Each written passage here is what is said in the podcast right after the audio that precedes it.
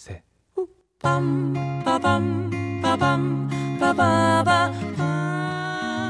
책 속에 깊이 숨겨진 내 마음을 찾아보는 시간. MBC 라디오 팟캐스트 서담 서담.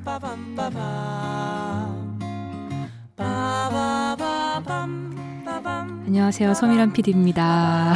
와 안녕하세요.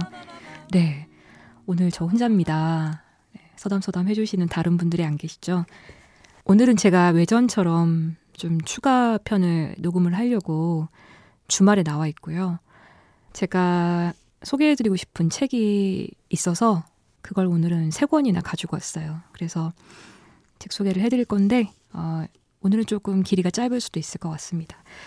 어, 전에 제가 혼자 녹음했던 편을 들으시고 많이들 제가 이제 쑥스러워 하니까 응원을 해주셨어요. 네.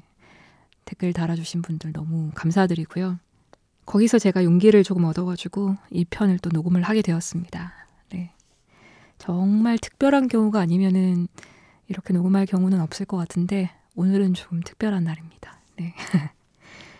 먼저 늘 하던 거 잠깐 하려고 구독자가 얼마나 늘었나 한번 봤어요.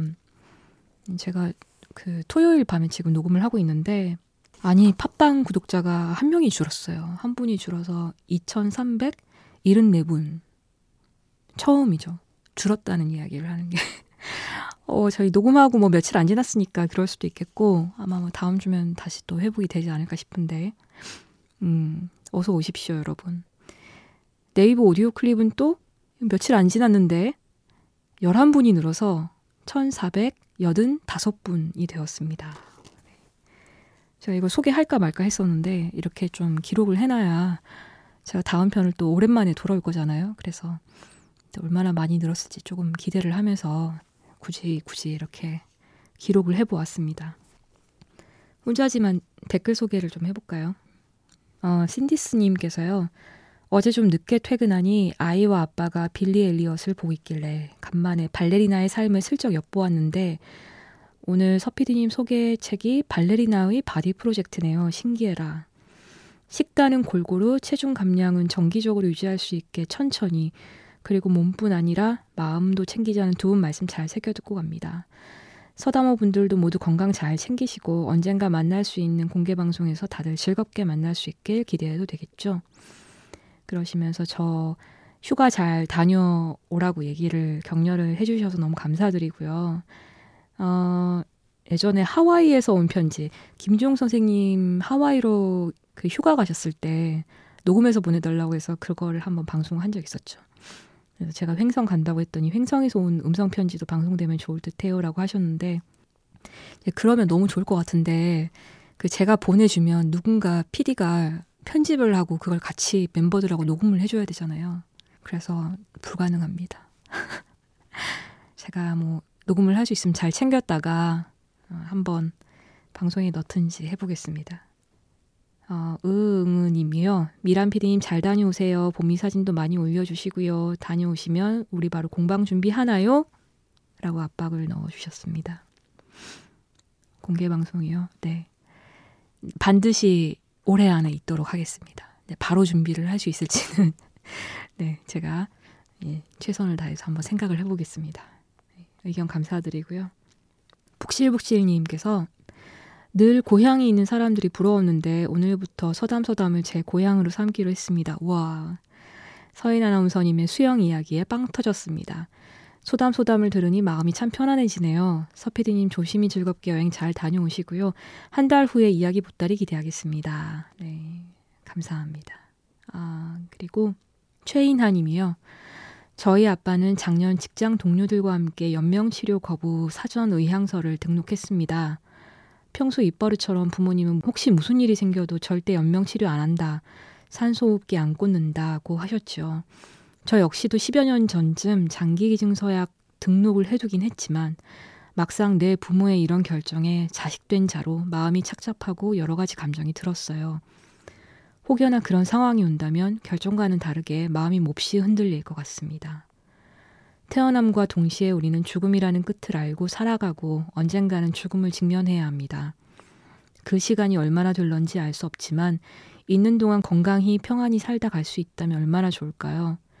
책에 등장하는 환자들의 이야기들이 이젠 남들 일처럼 느껴지지 않아요. 내게도 일어날 수 있는 일이고 주변의 여러 상황들이 그리 만들기도 하네요. 병원 안팎의 현실과 의료보건 분야의 수많은 제도의 구멍을 보여주므로 우리가 깊이 생각해보지 못했던 부분을 짚어주셔서 많은 공감과 생각을 할 수 있었어요. 그래서 이 책은 남의 이야기가 아니라 우리의 이야기인 것 같습니다.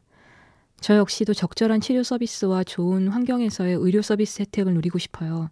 그러기 위해 더 건강히 저를 살피고 저자와 같은 분들의 노력에 깊은 공감과 관심을 더 가져야겠다 생각해 봅니다. 좋은 책 감사합니다. 라고 하시면서 김현지 선생님이 쓰신 포기할 수 없는 아픔에 대하여 편을 들으시고 이렇게 써주셨네요. 네, 내 가까운 사람의 연명치료 거부 사전 의향서를 등록하는 것이 그러니까 이론으로 우리가 이것을 등록을 해야 되고 이렇게 준비를 해야 된다 생각하는 것과 막상 정말 내가 사랑하는 사람이 그것을 겪어내는 것을 지켜보는 것. 내가 그것을 등록하는 것보다 보호자로서, 가족으로서, 뭐 친구로서 지켜보는 게 더 어려운 일일 수도 있는 것 같아요. 네. 저도 이런 일을 저는 사전에 등록, 어, 저희 아버지께서 사전에 등록하시진 않았지만 그 호스피스 병동에 계실 때 이 서류를 맞닥뜨린 적이 있죠. 연명 치료 거부 동의서. 근데 어, 저는 그 서류 앞에서 음, 의연하지 못했습니다. 네. 그리고 많이 힘들었고 많이 흔들렸고 결국에는 그 서류를 작성해서 제출을 했지만 굉장히 힘들었어요. 어, 지금 다시 겪는다면 조금 다를 수도 있을 거라는 생각이 들지만 음, 다시 돌아가도 그때 제가 다르게 결정할 수 있을 것 같지는 않아요. 음. 하지만 또 이렇게 음, 책을 통해서 이야기를 통해서 접해보고 사전에 평소에 먼저 생각해 볼 수 있다면 그리고 그 일의 중요성에 대해서 어, 다른 사람과 이야기를 나눌 수 있다면 그 또한 귀한 일이 아닌가라는 생각이 듭니다. 댓글 남겨주신 분들 모두 감사드리고요. 그러면 본론으로 바로 들어가서 어, 제가 오늘 책을 세 권을 가지고 왔어요. 이 책은 제가 지난 편에서 말씀드린 대로 이제 어, 한 달의 휴가를 가지게 되었는데요. 휴식기를 가지게 되었는데 그때 읽고 싶은 책을 좀 챙겨봤어요. 음. 책을 뭐 안 읽고 그냥 쉬는 것도 괜찮은데 읽고 싶은 책들이 있어서 다 읽어야지 이런 결심은 하진 않았는데 그냥 손에 잡히는 대로 한번 읽어볼 생각이에요. 그래서 어, 읽고 싶었던 책을 가져왔고요. 첫 번째 책은 한 권씩 제가 소개해 드릴게요. 첫 번째 책은 바다의 선물이라는 책입니다. 앤 모로 린드버그 지음, 김보람, 옮김.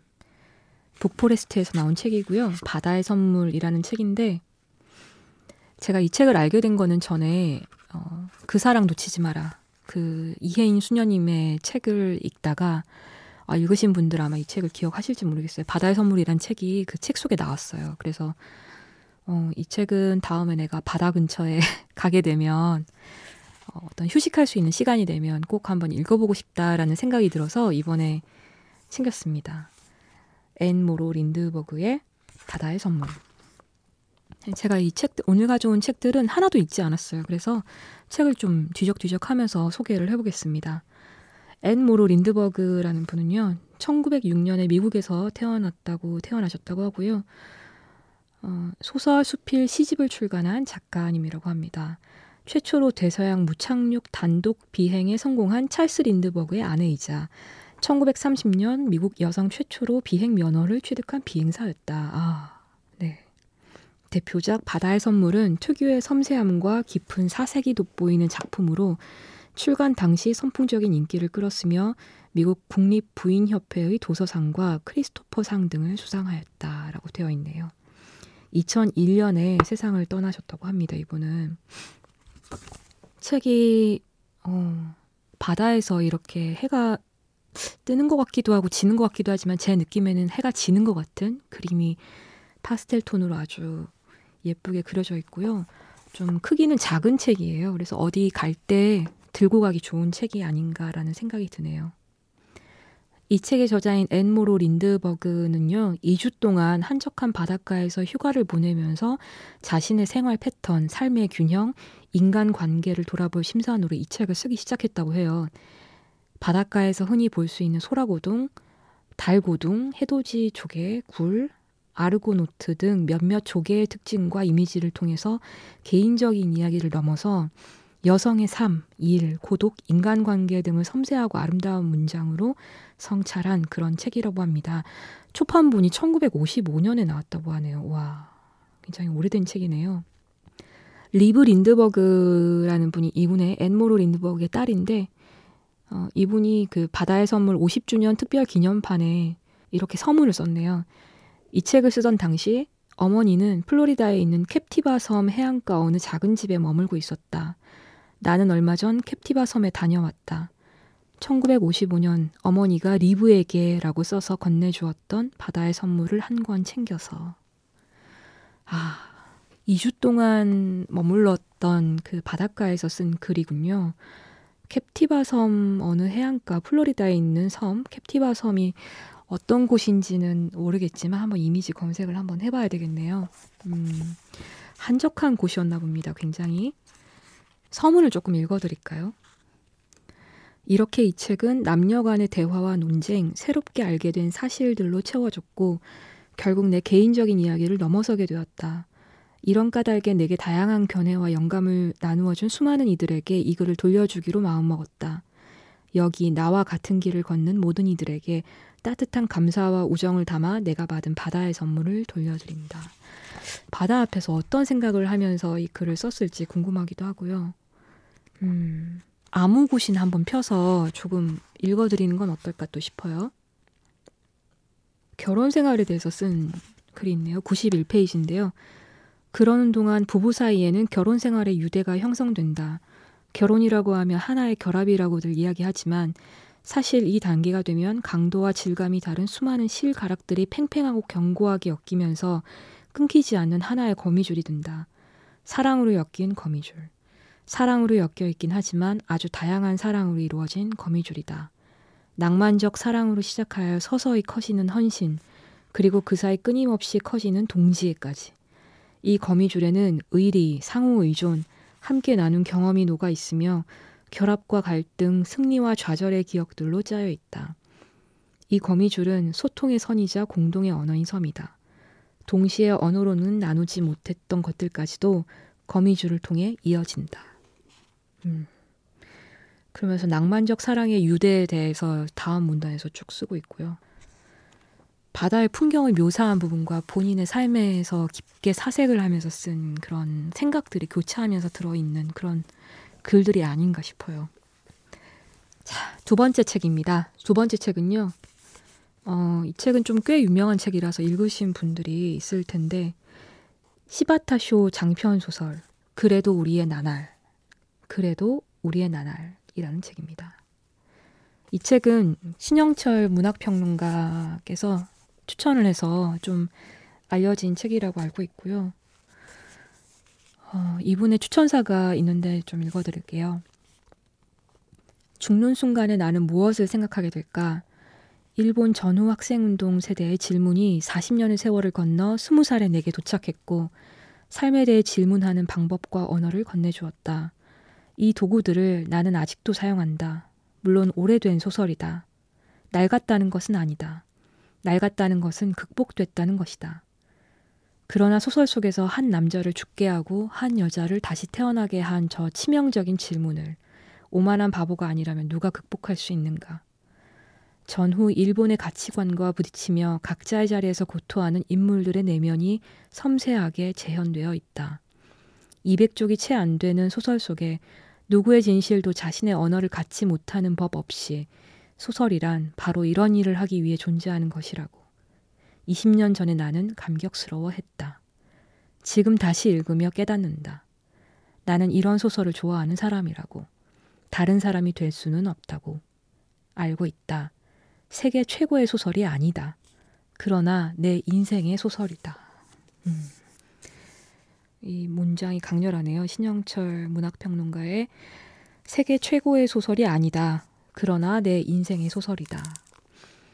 이 책도 바다의 선물처럼 비교적 얇은 책이고요. 읽는데 오래 걸리진 않을 것 같습니다. 음. 죽는 순간에 나는 무엇을 생각하게 될까? 이 질문이 굉장히 중요한 질문인가 봅니다. 이 책에. 음, 마찬가지로 아무데나 한번 펴서 구절을 읽어드릴게요. 164페이지고요. 내가 그 무렵 어떻게 하루하루를 보냈는지 아무리 떠올려 보려 해도 무엇 하나 구체적으로 생각나는 게 없네. 정말 신기할 정도야. 역사 연구회에 꾸준히 나갔던 거나 지역 학생 동아리의 운영위원을 맡았던 기억을 떠올려도 그건 추상적이어서 아무런 실감도 나지 않아. 다만 막연하게 뜨겁고 행복했던 기억만 추상적 사실과는 무관하게 되살아나. 그 시절에 나는 그런 실제 사실과 그 뜨거운 기분이 분명히 같은 것이라고 믿고 있었어. 그 당시 학생 동아리에서는 미래를 향해 날개짓하는 애정인이 하는 말을 사용하는 분위기가 있었지. 아마 나는 쑥스러워서 의식적으로는 그렇게 생각하지 않았을 테지만 무의식 중에 은근히 그런 표현에 자신을 견주어 보거나 혹은 그쪽으로 다가가려고 노력했을 거야. 그런 생활 속에서 해가 바뀌고 봄이 오고 이윽고 그해 여름이 왔어. 괴로웠던 그해 여름날 전경은 지금도 눈에 선해. 라고 하면서 이야기가 이어집니다. 굉장히 단정한 문체네요. 어, 여러분도 왜 그런 책 있죠? 좀 어떤 눈에 자꾸 밟혀서 구입을 해놨다가 당시에는 바로 읽지 못하고 책장에 넣어뒀고 아 저거 읽어야 되는데 읽어야 되는데 했던 그런 책. 네, 이 책도 제가 구입한 지 꽤 시간이 지났는데 이번에는 좀 읽고 싶다는 생각이 들어서 꺼내왔습니다.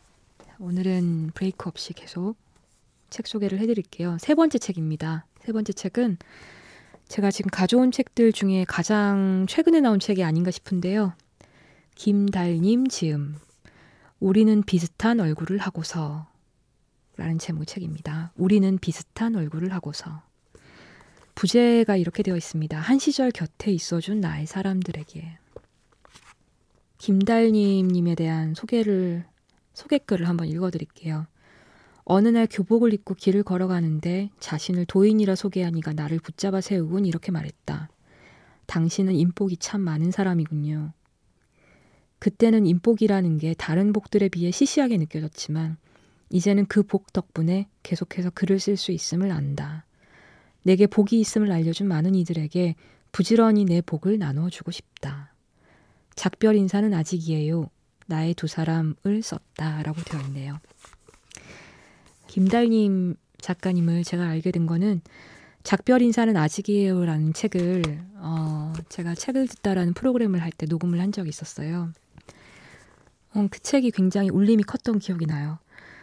조금 뭐랄까 아주 진실되고 어, 울컥하기도 하고 슬프기도 하고 감동적이기도 하고 너무 담백하기도 하고 그때 그 녹음을 할 때 그 이 책에 작별 인사는 아직이에요라는 책에 정말 푹 빠져서 읽었던 기억이 나고요. 와, 참 예쁜 마음을 가진 사람이다. 이런 사람이 글을 쓰면 이런 글이 나오는구나. 라는 생각을 했었고, 본인의 경험을 표현한 글이었기 때문에 이분의 책을 자주 또 만날 수 있을 거라는 생각은 기대는 하지 않았었어요. 왜냐하면 경험을 쓴다는 게 그렇잖아요. 음. 근데 책이 나온 거예요. 김달님이라는 이 이름을 보고 정말 반가웠어요. 음. 그래서 이 책을 이번에 꼭 읽어야 되겠다 생각을 했는데 이 책은 조금 읽었거든요. 앞에 읽었는데 아 역시 저의 기대를 예, 저버리지 않는 책이 아닌가 싶어요. 음, 발췌된 구절이 이렇게 되어 있습니다. 눈앞에 있는 사람들의 얼굴을 더 자세히 받을 것이다. 나중에는 슬퍼질 좋은 순간이 우리에게 또 한 번 다녀가는 일을 다행이라고 여기면서 음, 저희가 소개한 적 있었던 다정소감을 쓴 김혼비 작가님과 남매의 여름밤의 윤단비 감독님이 추천사를 쓰신 게 있고요. 이 책의 서문이 굉장히 인상적이었는데 조금 읽어드릴까 싶어요. 얼마 전 아는 사람의 초대로 연극을 보러 간 적이 있었습니다. 서둘러 움직였음에도 빠듯하게 극장에 도착한 일행과 저는 입구와 가까운 두 번째 줄 가장자리에 앉게 되었지요. 50석 규모의 소극장은 객석과 무대의 거리가 아주 가까워서 제가 앉은 자리에서도 배우의 얼굴 구석구석을 다 볼 수 있었습니다. 연극의 배경은 1980년대, 무대는 아버지와 어머니, 세 명의 딸이 살아가는 어느 집이었습니다. 아버지가 퇴근길에 사온 작고 무른 귤을 같이 나눠 먹는 사이좋은 가족이지만 고등학생인 막내딸 소희의 기성회비를 제때 내지 못하는 가난한 가정의 이야기였지요. 그날 연극에서 가장 기억에 남는 것은 주인공인 소희가 나이 들어가는 장면이었습니다. 영상이 아닌 무대에서는 시간이 흐르는 일을 그리하여 세월이 가는 일을 어떻게 보여줄 수 있을까요? 제 자리 쪽에는 무대의 소품인 나무 한 그루가 있었습니다. 월급이 제대로 나오지 않아 속상한 아버지가 가족 몰래 담배를 피우기도 하고 소희가 가난한 집을 지긋지긋해하며 혼자 씩씩대는 장소이기도 했지요. 연극 중반부에 이르러 소희가 어머니 아버지에게 평생 후회가 될 말을 하고서 집을 뛰쳐나온 날. 하루빨리 이 집을 벗어나고 싶은 소희가 속상한 마음을 투덜대며 그 나무 주위를 천천히 돌기 시작했습니다. 한 바퀴, 두 바퀴, 세 바퀴. 그러는 동안 검은색 천으로 자신의 몸을 가린 한 배우가 작은 상자 위에 올라가더니 나무를 도는 소희의 머리 위로 준비해둔 낙엽을 뿌리기 시작하더군요. 아마도 낙엽은 시간을 보여주는 듯 했고 그는 계속해서 낙엽을 뿌리며 관객들에게 소희가 어떻게 나이 들어가는지 내레이션으로 알려주었습니다. 라고 되어 있습니다. 그렇게 시간이 흐르고요. 어, 소희가 막내잖아요. 소희만 남고 모든 가족이 다 세상을 떠나요. 그 연극 속에서. 그 연극을 보면서 작가님이 음, 여러 가지 생각을 했나 봐요. 시간이 흘러 사람들에게 어떤 사람으로 기억되고 싶은지 그런 이야기를 나눴던 기억들을 떠올리면서 이 책을 썼다고 되어 있습니다. 음. 근데 기대가 되고요.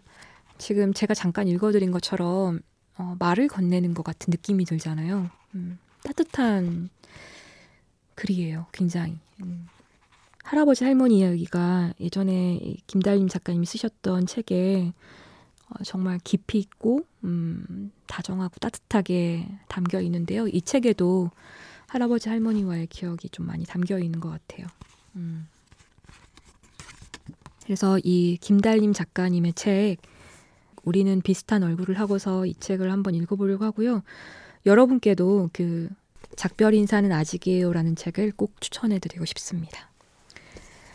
이렇게 제가 어, 휴가 때 챙길 책은 세 권입니다.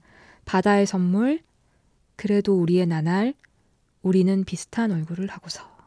또 책 얘기를 들으시고 서인 아나운서는 지 같은 거 챙겼네라고 생각을 하실지도 모르겠습니다. 네, 뭐 그렇죠, 뭐 제가. 네.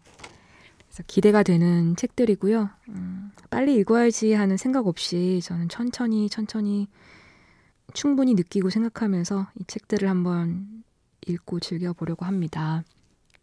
제가요, 이 책을 김주영 선생님과 서인 아나운서에게 숙제로 내줄 거거든요.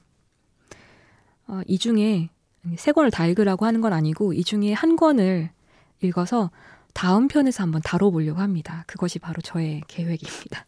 저는 계획이 있지요. 그래서 다음에 언제 업로드가 되냐, 되냐면요.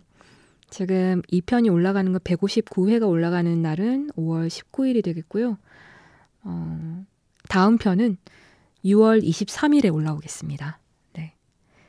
조금만 기다려 주시면 이 책들을 여러분 함께 읽어 주시고, 음, 저희가 어떤 책을 가지고 돌아올지는, 이 중에 어떤 책을 가지고 돌아올지는 모르겠지만, 이 세 권 중에 한 권을 가지고, 아, 다른 책이 될 수 있겠네요. 각자 다른 책에 대해서 이야기를 할 수도 있겠지만, 어쨌든 이 세 권 안에서 이야기를 한번 나눠보겠습니다.